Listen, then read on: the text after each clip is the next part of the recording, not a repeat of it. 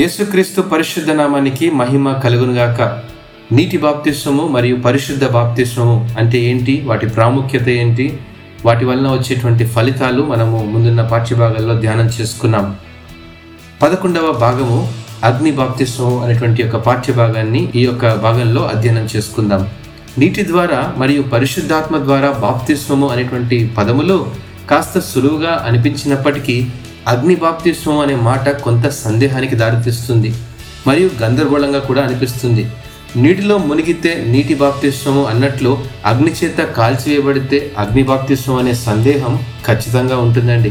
అయితే అపొస్తలుల కార్యములు 2వ అధ్యాయంలో పెంతెకొస్తు పండుగ దినమున శిష్యులందరూ పరిశుద్ధాత్మ శక్తిని పొందుకున్న వారిపై అగ్ని జ్వాలల వంటి నాలుకలు విభాగింపబడినట్టుగా వారికి కనబడి వారిలో ఒక్కొక్కని మీద వ్రాలగా వారు ఒక వినూత్నమైన శక్తి పొందినట్లు గమనించగలం. ఇక్కడ అగ్ని జ్వాలల వంటి నాలుకలు అగ్ని బాప్తిస్వమునకు సాదృశ్యము కాదని గమనించాలి.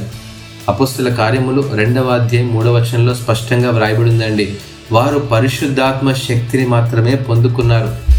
వాస్తవానికి పరిశుద్ధ గ్రంథంలో అగ్ని బాప్తిస్వం ఎలా పొందుకోవాలో ఖచ్చితంగా వివరించబడలేదు.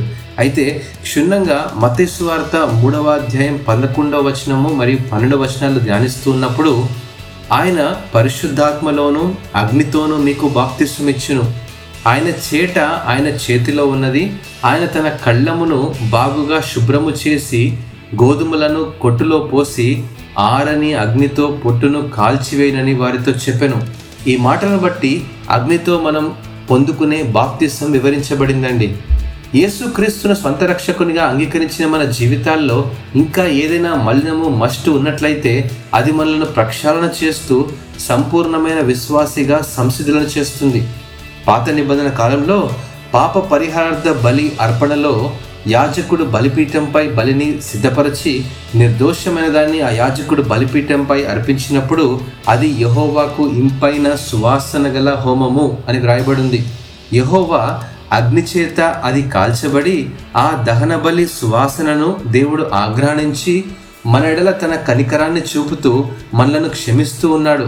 అదే రీతిగా విరిగి నలిగిన మన హృదయాలను దేవునికి సమర్పించుకున్నప్పుడు మన జీవితాలు ఇంపైన సువాసనను కలుగజేసి దేవునిని సంతోషపెట్టేవిగా ఉంటాయని గ్రహించాలి. ఈ అనుభవం సజీవ యాగంగా మనలను మనం సమర్పించుకున్నప్పుడే సాధ్యమవుతుందండి. ఈ అనుభవమే అగ్ని చేత మనం పొందుకునేటువంటి బాప్తిస్వం. ప్రేమటువంటివా దేవుని బిడ్డలారా, రక్షణ ద్వారా మీ యొక్క గతం క్షమించబడింది, మన వర్తమానానికి అర్థం ఇవ్వబడింది మరియు భవిష్యత్తు సురక్షితమైందండి. ఇది కేవలం బాప్తిస్వం దీనికి ఆధారం అని మనం గ్రహించాలి. అగ్ని బాప్తిస్వం యొక్క ప్రాముఖ్యత తర్వాయి భాగంలో వివరిస్తాను. దేవుడు ఈ పాఠ్యభాగాన్ని దీవించి ఆశీర్వదించును గాక. ఆమెన్.